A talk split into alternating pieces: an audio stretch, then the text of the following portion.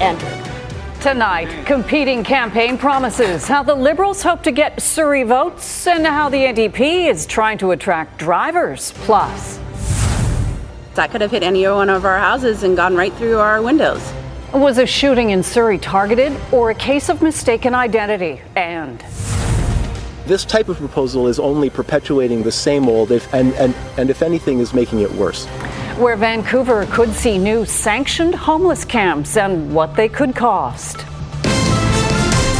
You're watching Global BC.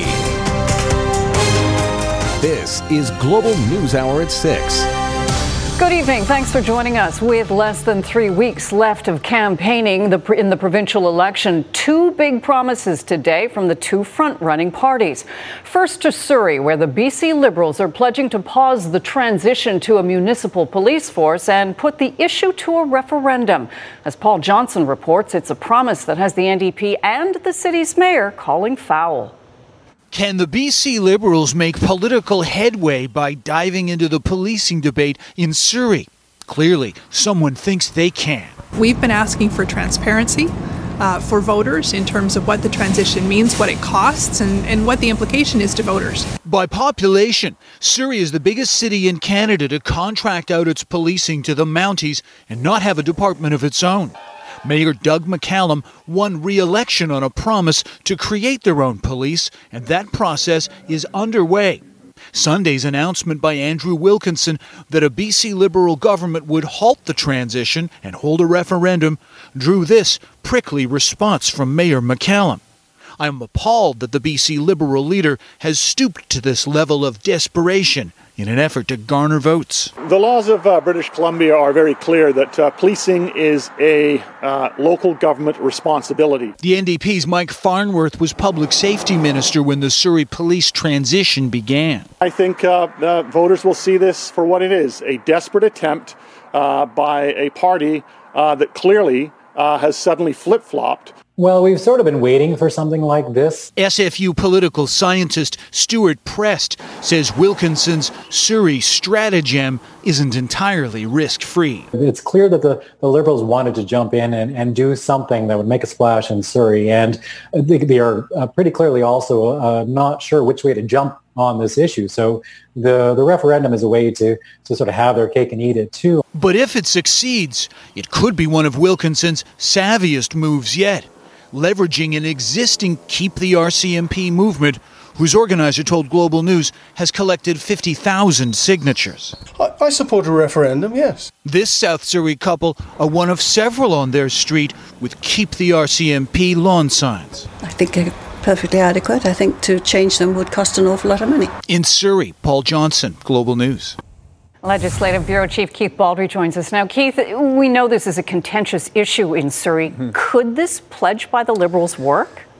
Well, all the evidence I've seen is that more people uh, uh, back the idea of keeping the RCMP rather than getting rid of them. But is it a vote determinant issue? There are nine ridings in, in Surrey. Uh, four of them are pretty strong NDP ridings. I don't think that's going to affect the vote there.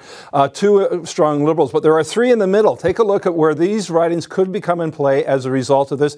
Guildford held by the NDP by less than 2,300 votes. Cloverdale by the BC Liberals, again, very, very small margin. And Panorama, uh, which was won by the NDP by more than 2,100 votes. Those are the three competitive ridings in Surrey. Perhaps they turn on the question of whether or not to keep the RCMP.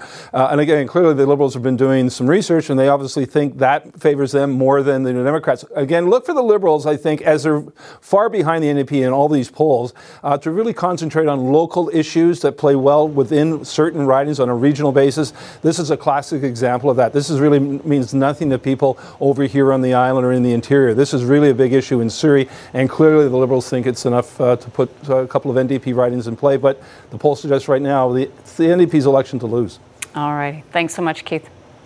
To the other potentially attractive promise today, the NDP pledging to return any profits generated by ICBC during the pandemic to drivers in the form of a rebate. Vancouver Point Grey NDP candidate David Eby, who managed the ICBC file in the NDP government, says the rebate would be paid at the same time as new ICBC rates kick in on May 1st. Eby estimates the new rates, part of the NDP's move to a no fault style of insurance, will save drivers about 20%. Both the Liberals and the Greens slammed the announcement. ICBC has saved money because people are driving less during COVID. There are fewer accidents. And the government is committed. In fact, we passed a law to ensure that that money that is saved, the surplus, will pass back to drivers. And so they will be seeing a rebate from that. This money could have been out the door four or five months ago. But instead, Mr. Eby and the NDP have been hoarding it so they can return it back to British Columbians, their money, during an unnecessary pandemic election. It is crass political politics. This is again such a standard approach in elections is to say, look, vote for us and we'll give you this uh, one time uh, cash in your pocket deal. We are focused on actually looking at where we want to get to. The Greens made their own big ticket promise, the party's first of the campaign. Furstenau pledged $500 million a year for, in the form of a renter's grant. Unlike the NDP's promised renter's rebate, Furstenau says the Green grant would be means tested and targeted only to people spending more than 30% of their income on rent. Liberal leader Andrew Wilkinson focused on seniors' care while campaigning in North Vancouver today. He announced a new seniors' home care tax credit to help the aging population stay in their own homes and stay connected to their loved ones longer. NDP leader John Horgan also focused on seniors during a campaign stop in Courtenay today. He says his party wants to expand publicly funded home care to allow more seniors to stay in their own homes for as long as possible. He also promised more funding for more care workers, adult day programs, and respite services. Investigators returned to a Newton neighborhood today, a day after a shooting left a man critically injured in a townhouse. As Grace Ke reports, unanswered questions surrounding the attack have left neighbors concerned for their safety. A trail of blood along the walkway of this Surrey townhome is what remains of a weekend shooting that left a 67 year old man in hospital suffering from gunshot wounds. Sound like crack, crack, like, like that, like a firewood, firecracker, because the kid here they use a firecracker all the time. There was cop cars all lined on the inside of our complex.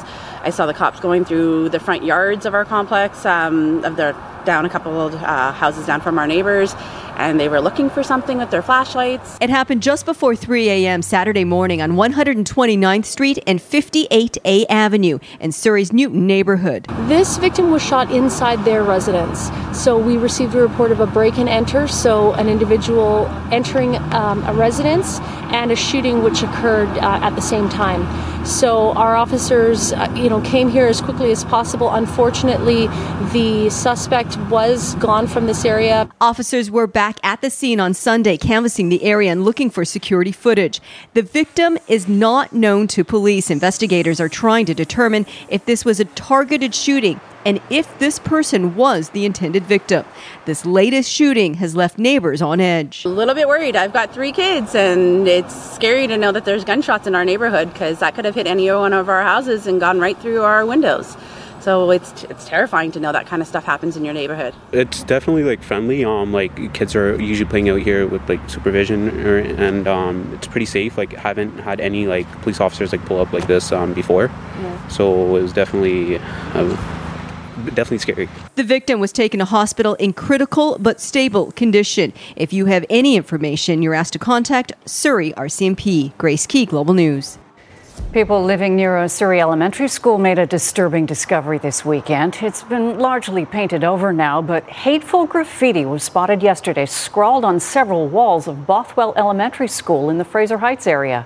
The Surrey School District says RCMP notified staff and it was covered up. For four days, residents of a North Okanagan neighborhood have been left wondering what's going on in their community. RCMP officers descended on their Coldstream block on Thursday following a mysterious bloody encounter. Megan Turcato has more. Our living room was lit up red and blue. Some residents of Kalamalka Road in Coldstream woke up Thursday morning to a police investigation on their street. So the first thing I did is ran downstairs to check on the children, and they were fine. After responding to a man in medical distress in the area early Thursday morning, police closed part of the street as they investigated. They just said that there is someone in distress and that that we should stay inside and not go anywhere. While police have not released further details, it appears a seriously injured person may have gone door to door on the street. At this home, a resident said someone pounded on her door early in the morning. This splatter is the aftermath. Down the street at another house, there's a smear near the doorbell, stains on the doormat, and a footprint in the carport. Here, a resident said police told his wife not to come into the carport Thursday morning as police were processing a crime scene. There is a trail of stains in the street as well. An occupant at a third house said someone came to the home seeking medical attention. The situation creating a lot of questions for those who live nearby. As far as I'm concerned, even though they told us that the public is not at risk the morning of, I kind of wish maybe we had a better idea. They had just told us that it was not a paper cut. A little concerning. I mean, I hope everyone that's involved is okay.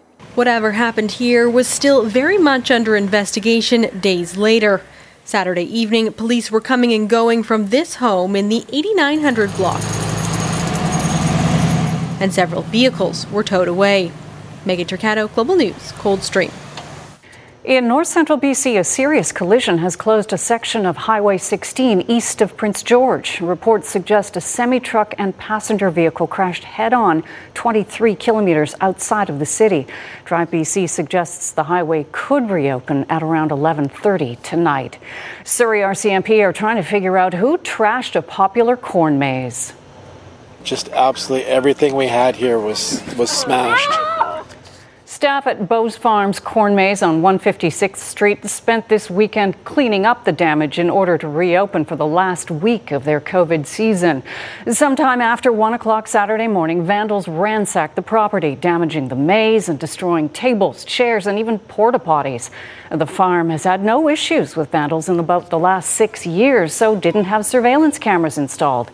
Police are checking to see if nearby surveillance video captured the suspects. Fire pits turned upside down, porta potties turned over, tables and chairs smashed beyond recognition. Uh, a level of violence I have never seen before. We've had trespassers, but they rarely do any damage. Right. They're just in it for the lark, and this was this. We took this very personally. Dozens took part in a convoy protest in Surrey today, a show of solidarity with farmers in India who are striking against new controversial laws. The Indian government claims the reforms will help increase farm productivity, but critics say it will make farmers vulnerable to market forces. Due to COVID 19 restrictions, the rally was uh, altered to a drive through in the parking lot of a local Gurdwara. Today marks the National Day of Action for Missing and Murdered Indigenous Women and Girls.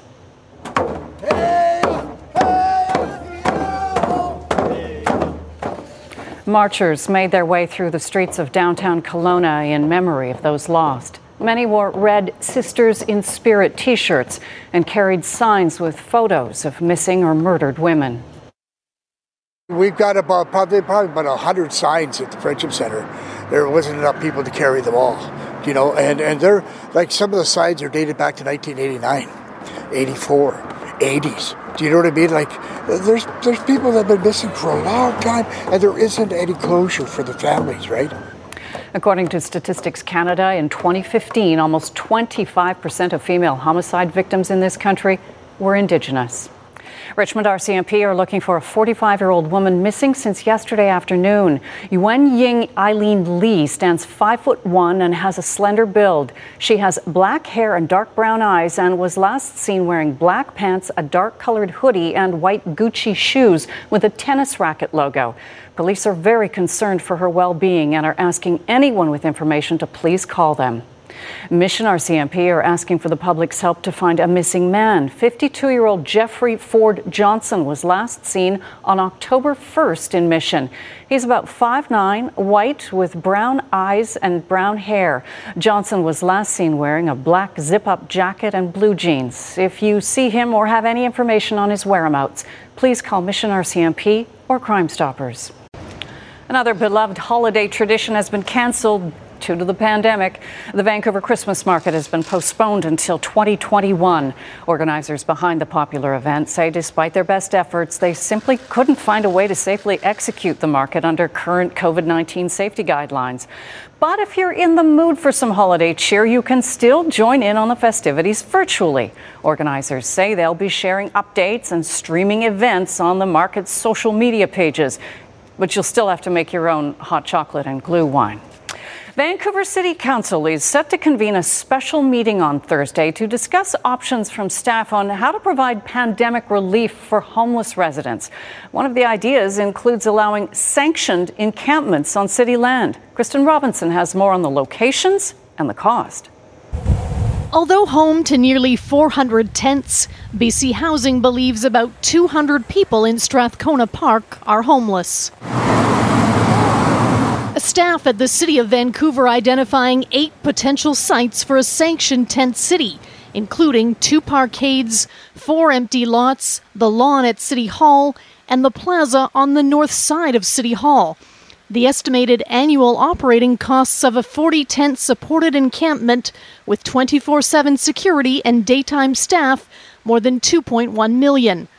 A managed encampment with 24 7 security and 24 7 staff 2.6 million plus. At a purely dollars and cents level, uh, it would be foolish uh, to think it's free not to provide services to the homeless. Economist Tom Davidoff says the price of ignoring homelessness could be even higher. Strathcona uh, produces a lot of real estate value. It's a dynamic part of a city where people want to live. If it becomes uninhabitable, uh, because the park is overrun and dangerous, I suspect there are significant economic costs. Even if housing options were approved, staff note the likelihood of decamping Strathcona without enforcing the newly amended park control bylaw is limited. This type of proposal is only perpetuating the same old, if, and, and, and if anything, is making it worse. Julian Somers has researched homelessness, addiction, and mental illness in depth. He says tent cities go against the evidence of what works best to get people off the streets recovery oriented housing with supports.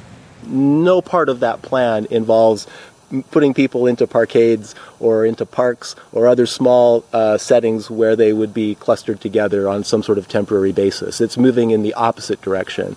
The provincial government has to date not supported the concept of a managed encampment, according to city staff, who acknowledge it would not be sustainable to take on any option alone, given the money involved. Kristen Robinson, Global News.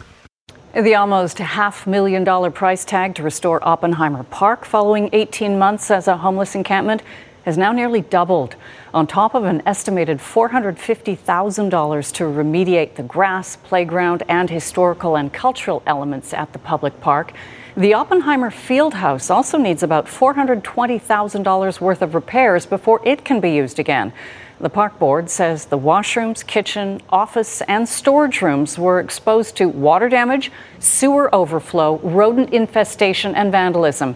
Uh, the fix involves demolition and mechanical and electric, electrical repairs. The bill to taxpayers is now an estimated $870,000. We have a better understanding tonight of why the U.S. president was flown to hospital on Friday, where he remains tonight. And despite being hospitalized with a more severe case of COVID 19 than we were first led to believe, Donald Trump flouted pandemic rules this afternoon, risking his own health and security, along with that of others, when he briefly left Walter Reed Medical Center. Tonight, the world's most watched COVID patient made a surprise move the masked president in the back seat, driven by Secret Service, to wave at supporters gathered outside the hospital. A brief visit he previewed in a new video message. I'm about to make a little surprise visit. The president returned to his hospital suite hours after his doctors provided a dose of transparency. The president's doctor acknowledged he had not revealed key information about danger signs in President Trump's condition. The president has experienced two episodes of transient drops in his oxygen saturation. President Trump's blood oxygen did fall to unsafe levels, and his fever was deemed high.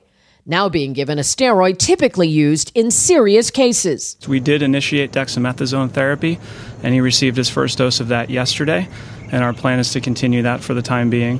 Mr. Trump's lungs may show evidence of COVID related effects. We're tracking all of that. Um, there's some expected findings, but nothing of uh, any major clinical concern.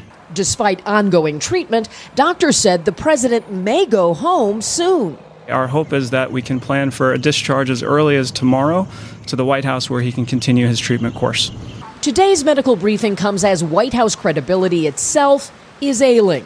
While doctors had emphasized a rosier outlook, the chief of staff gave a more troubling account of the president Friday we were real concerned with that. You know, he had a, a fever and uh, his blood oxygen level had dropped uh, rapidly. Saturday, Dr. Conley repeatedly refused to say the president was given supplemental oxygen. Thursday, no oxygen, none at this moment. Yeah, and yesterday with the team, uh, while, while we were all here, he was not on oxygen. But today, a different story. I was concerned for possible rapid progression of the illness. I recommended the President, we try some supplemental oxygen. The president himself tries to project an image of recovery, releasing photos and video taken inside Walter Reed. It's been a very interesting journey. I learned a lot about COVID. Pressed about his failure to be more forthright, Dr. Conley admitted this. I was trying to reflect the the uh, the upbeat attitude that the team, the president, that his course of illness has had, and in doing so, uh, you know, it came off that we were trying to hide something, which wasn't necessarily true. Um, the Japanese founder of the luxury fashion brand Kenzo has died from complications related to COVID 19. The family of Kenzo Takada issued a statement that he died today at the American hospital near Paris. Best known for his colorful graphic and floral prints, he was the first Japanese designer to gain prominence on the French fashion scene. He founded the internationally known brand under his first name in the 1970s. He sold his clothing brand to luxury conglomerate LVMH in 1993 and retired six years later. He was 81 years old.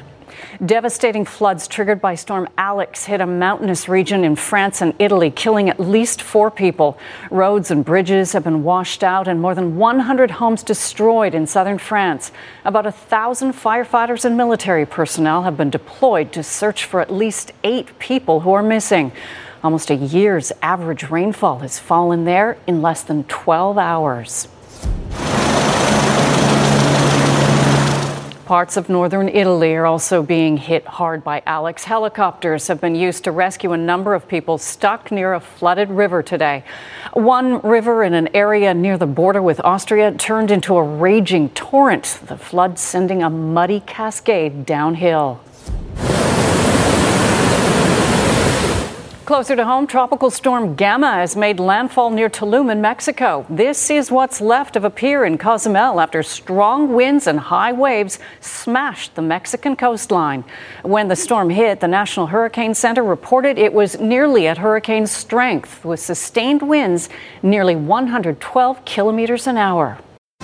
You're watching Global News Hour at 6. An extremely rare and flawless white diamond will be sold on Monday at an historic auction in Hong Kong. Have a look at this. The 102.39 carat diamond was discovered in a mine near Ontario in 2018. It's described as one of the rarest Earth, one of Earth's rarest and most coveted wonders.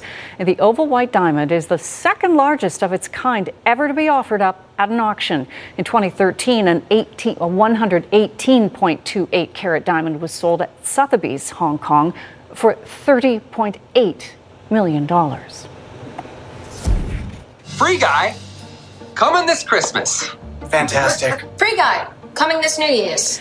Ryan Reynolds releases a tongue in cheek trailer teasing the release of the trailer for his new movie. We'll explain, and we'll have that for you right after Yvonne's forecast. It's quite good, Yvonne. You're going to enjoy this. He can do no wrong. I know. He really can do no wrong. Yeah. We need a little laugh anyway, so it's good. Oh, No let kidding. me move back in. There we go. There you go. There I am. Here I am. All right. Uh, good evening, everyone. We've had a fair bit of cloud cover, instability today, but there is a nice break on the way and the smoke clearing out across the province, paired with some sunshine in the long range. And I'll have the timeline in just a moment.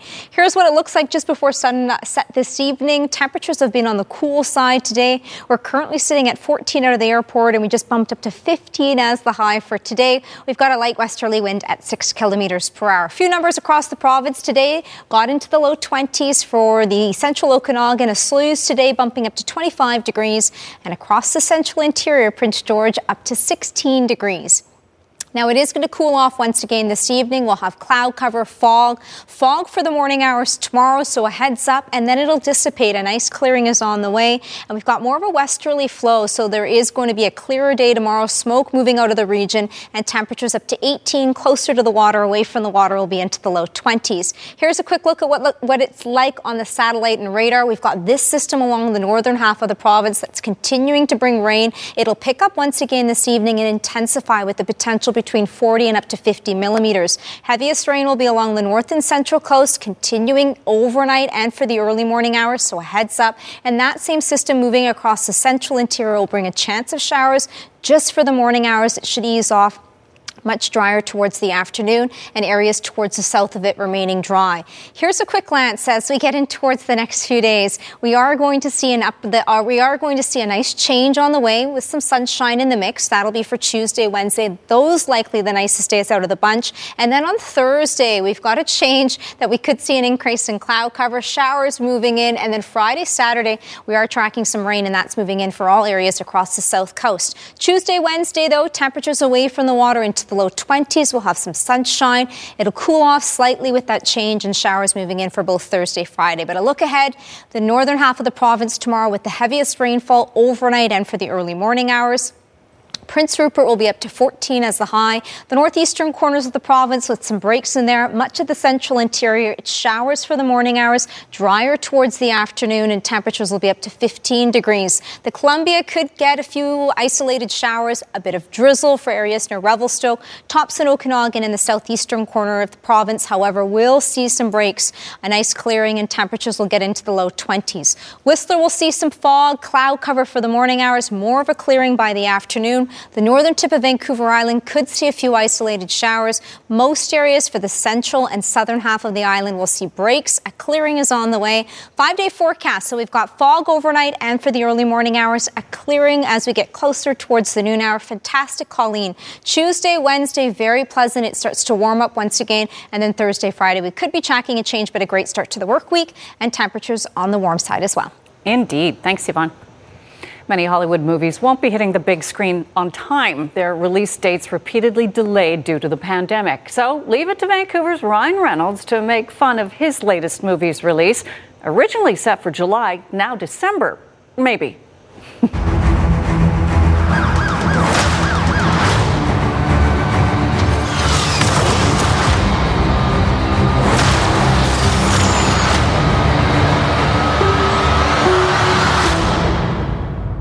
Oh, no, no, no, no, there's a but. Just, you know, given how 2020 is gone, um, they just want to cover alternative release date promos. Cool. Just one or two. All right. Cool, cool. Yeah, that makes Right? sense. Free guy coming this Christmas. Fantastic. Free Guy, coming this New Year's. Nice. Okay, here we go. Free guy. Coming this Valentine's Day. Free guy coming this Labor Day. Coming this April, probably. Smart, smart. Coming on a July 4th. Coming before or after the next Olympics. Coming Halloween, but not the one that you think. When Mars is in retrograde. Before the asteroid hits. This Pine Cone Appreciation Day. I think we're good. I yeah, think we're I think good. we're good. Yeah. Yeah, for 40 or 50 years.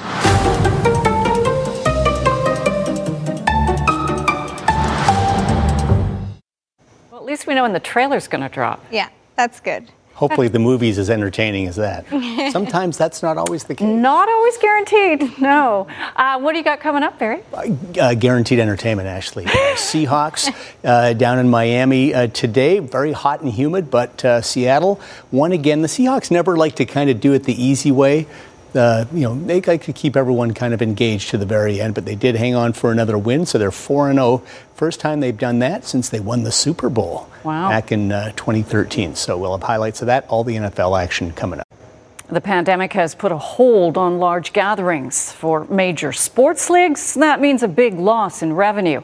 Now, the NFL is allowing individual teams to decide whether or not to allow some fans back into stadiums. As Eric Shemi re- explains, watching sports indoors is only one option. Coronavirus has forced many sports teams to rethink the way they do business when it comes time for fans to return. One of the major themes includes utilizing outdoor spaces for tailgate and watch parties as a way to bring people together in a safe, socially distant manner.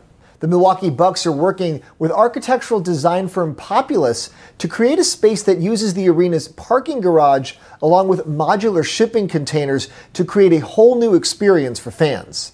The Miami Dolphins recently unveiled their own outdoor tailgate, complete with beanbag chairs and cabana suites.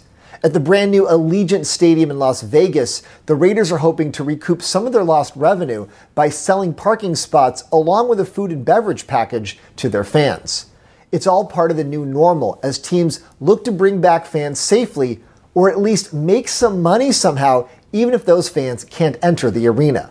I think what what this shift in culture, the shift from pandemic has has emphasized is that people are going to want to still go, but they're going to want high value for their experiences. Another trend touchless everything. Gone are the days of the paper ticket. So people still like to hand their hand, you know, have their hard ticket and hand it to the ticket taker.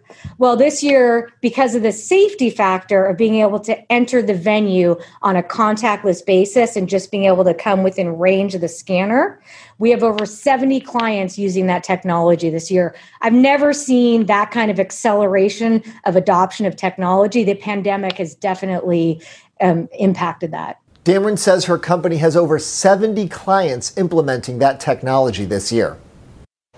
For the first time since the pandemic hit, Saturday Night Live was back in studio live last night. They kicked off the 46th season with a recreation of the U.S. presidential debate. He let you speak, now let him speak. But he's lying. I can't point out if he says a lie. I said two words, you Turned as Donald no. Trump, and for the first time, Don't do it, Joe. Jim Carrey portrayed Joe Biden. Maya Rudolph is also reprising her role as Senator and Vice Presidential hopeful Kamala Harris. There were plenty of pandemic related references, with the irony of the president testing positive for the virus not lost in the sketch. Barry's here with sports. And Barry, it's hard to believe it's been seven years for the Seahawks. Since they won that Super Bowl, Yeah. it's, uh, it's hard to believe. Yeah, they should they should have two, but we don't want to talk about No. that. We want to talk about uh, good things. Yeah, it was a close game today, maybe closer than a lot of people thought. Thanks, Colleen. Uh, the last time the Seahawks started a season 4 0 was back in 2013. You might remember that was the season they won the Super Bowl. Seattle is certainly considered a championship contender again this year, especially the way Russell Wilson and the offense has played. He was very good again today in Miami, but the defense also came through, holding the Dolphins to just a single touchdown in a 31 23 win. It was a hot, steamy day in Miami, felt like 35 Celsius at field level. Seahawks strike first after an interception by the defense. Russell Wilson to DK Metcalf, 37 yard gain. Chris Carson would punch it in for the touchdown. A few plays later, Seattle jumped out 7 to nothing. Late in the half, another big play from Wilson going deep to David Moore. And he's got it. It's a 57 yard gain, tiptoes inside the Miami 10. No one delivers the deep ball like Russell Wilson. A couple plays later, he will zip it to Travis Homer for the touchdown. And it's 17 9 Seattle at the half. But the offense kind of went dormant for a while. Fourth quarter now 17 12. Dolphins threatening, but the Hawks defense stuffs Myles Gaskin on third down. They hold the Dolphins to their fifth field goal of the game. 17 15. Hawks still leading, but they pad the lead. Wilson going to the corner of the end zone for David Moore. A great grab. Superb play to get those feet down inbounds. It's a 17 yard touchdown pass, 24 15. Then the defense with another big play. Ryan Fitzpatrick is picked off by Shaquill Griffin. Second pick of the day for the defense. And then the offense goes right to work. Wilson with the quick hitter to DK Metcalf, who shows that skill set. Eludes one tackle, keeps his feet, heading for the end zone, just pushed out at the one yard line. But on the next play, Chris Carson, who was questionable to play this uh, week after that leg injury last week, his second TD of the game, and the Hawks go to 4 0 for just the second time in franchise history. 31 23 the final. They are home to the Vikings next Sunday. Check out the rest of the NFC West, how they fared. Rams and Giants from LA, a defensive struggle into the fourth, but the Rams finally break it open with one big play. Jared Goff hits Cooper Kupp in stride. He takes it in for the touchdown, a 55 yard scoring play and the Rams win it 17 to 9 so they're just a game back of Seattle. They go to 3 and 1 Arizona Cardinals came in with a 2 and 1 record against Carolina but the Panthers get the early jump. Teddy Bridgewater with an 18 yard run for the touchdown and the Panthers led 14 to nothing. And then in the third Bridgewater with the short two yard touchdown pass to Ian Thomas. Panthers do the Seahawks a favor, beating the Cardinals 31 21. Arizona now 2 and 2. The 2 and 1 49ers are on the field right now playing Philadelphia. In Tampa Bay, Tom Brady's Bucks fell behind 24 7 in the second, but then the 43 year old Tom Terrific takes over. Early third, 28 yard TD strike to O.J. Howard, now 24 21. Late in the third, Brady with his fourth touchdown pass of the game finds Scotty Miller. Bucks back out front 28-24. Chargers regain the lead, but in the fourth, Brady to Ke'Shawn Vaughn for his fifth touchdown pass of the game. Oldest QB ever to do that at age 43. Bucks go to 3 and 1 after the 38-31 victory. Well, the Whitecaps at least played a decent first half last night against the Sounders, but then Seattle struck for three quick goals in the opening 15 minutes of the second half and handed the Caps their third straight loss 3 1. Vancouver is now tied for last in the West with a 5 and 10 record. The Caps' last win in Seattle was 2016. They're going to have to wait a little longer to get the next one. Sounders struck just a minute into the second half as Brazilian João Paulo will find the corner, firing one inside the far post. 1 0 Seattle. They made it 2 0, and then off the corner kick, a little flick on to Raul Ruidíaz. Three goals in 14 minutes as the Sounders win 3 1. Caps' third straight loss. They visit San Jose on Wednesday. Wild day in the English Premiership. Aston Villa taking on the defending champions Liverpool. Aston Villa just barely survived relegation last year, but came out like a shot to start this year. Ollie Watkins had a hat trick in the opening half. Villa stormed out 4 1, and they got all the bounces. Ross Barkley with the shot takes a deflection and into the corner of the net. That made it 5 to 1. Jack Grealish also scored twice in a 10 minute span as Aston Villa pounds Liverpool 7 to 2. Villa is off to a perfect 3 0 start. Now, earlier, another blowout Manchester United at home to Tottenham.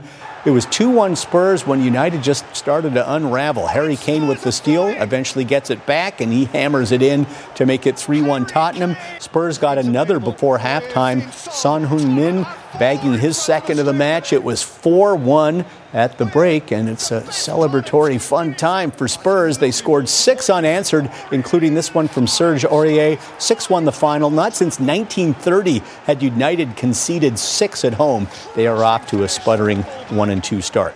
Game three of the NBA Finals, Miami Heat trailing two games to none, again playing without Bam Adebayo and Goran Dragic tonight. Jimmy Butler knows he has to be spectacular if the Heat have a chance, and he was driving the basket. 19 first half points as the Heat led by four at the break. Kamloops boy Kelly Olynyk getting more minutes with the Heat injuries. Hits the three ball here, bit of a fortunate bounce. Kelly with 12 off the bench at last look, but the Lakers do lead 91 89 in the fourth. Fourth round of the French Open, top seed Simona Halep had her hands full with 19-year-old Iga Swiatek of Poland, who knocked out Genie Bouchard last round. Halep and Swiatek met at the same stage at Roland Garros last year. Halep walloped Swiatek in just 45 minutes. It was payback today as the young uh, Pole took the first set in just 26 minutes. More of the same in the second as Swiatek takes out the number one seed 6-1, 6-2 to advance to the quarters. On the men's side, 12-time champ Rafa Nadal advanced to the quarters easily as well. Final round of the Sanderson Farms Championship from Mississippi. Sergio Garcia tied for the lead entering the day. Two back of the lead, playing the par 5 14th, but on his second shot from 260, hits the shot of the tournament, begging for it to get over the bunker, and it does. Settles two and a half feet away, made the eagle, and Sergio now tied at the top with Peter Malnati. Now on 18, still tied. Sergio with an eight iron from 170 yards out, and it's another perfect strike as he sticks this to two and a half feet. And Melnati, meanwhile, knows he's likely not going to a playoff. That was uh, just too good from Sergio, who then steps up, closes his eyes, as he's been doing all week putting, knocks it in for the birdie and the win. First PGA Tour victory for Sergio since 2017. Does it at age 40. Corey Conners, top Canadian, at minus 12. Roger Sloan of Merritt was 32nd at 8 under. And in New Jersey, final round of the LPGA's ShopRite Classic. Brooke Henderson started the day in seventh, ended up tied for sixth, just one under 70 today for Brooke. Narrowly misses the Eagle here at nine. Really couldn't get it going in windy conditions in New Jersey. England's Mel Reid was never really challenged. She ran away with this one, makes the nice birdie here on her way to a, shoot, a two-shot victory at 19 under par to win the ShopRite Classic. And that is it for sports. Colleen right. back to you. Okay, there's a big fly that's flying around here. We're so. all going to be swatting it at some point. if you see it, flies yeah. around. Don't let it bother you like it bothers us. Uh, today is World Animal Day, and as always, a pet blessing took place in Vancouver, but like everything else this year, it was different. Normally, the event would take place inside St. John's Shaughnessy Anglican Church, but this afternoon it happened outside. Thank goodness it wasn't pouring rain or anything. People walked and rolled up with their animal friends for a blessing. It was a physically distant way to celebrate World Animal Day and the feast of St. Francis of Assisi, the patron saint of animals. Well, I wouldn't have missed this uh, this special service that we have e- each year for anything. It's it's really fun. You think he finds it special too?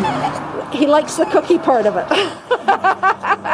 Today we celebrate the pets that we have as part of our families, and I think people just really enjoy the opportunity to bring bring their pets to church and and just that recognition of, of the love and relationship that we have with them. Might do a little bit of good. He's been sick recently, so he could use a blessing poor little guy. This was the pet drive through uh, in the Philippines. A Catholic priest blessed various dogs, cats, and other pets with holy water. Pet owners in Manila were asked to line up in their vehicles to ensure good fortune for their animal companions and, of course, for themselves, too. You could use a frog in here to, with a sticky tongue to get rid of that fly. Yes, now you're thinking. Really quick look at the weather, Yvonne. Uh, we are going to see fog for the morning, a nice clearing on the way, and sunny and dry for both Tuesday, Wednesday, and then don't look ahead to Thursday, Friday yet. We will try not to. That is the news hour for tonight. Thanks for joining us. Jordan is here at 11. Stay with us now for 60 minutes. Good night.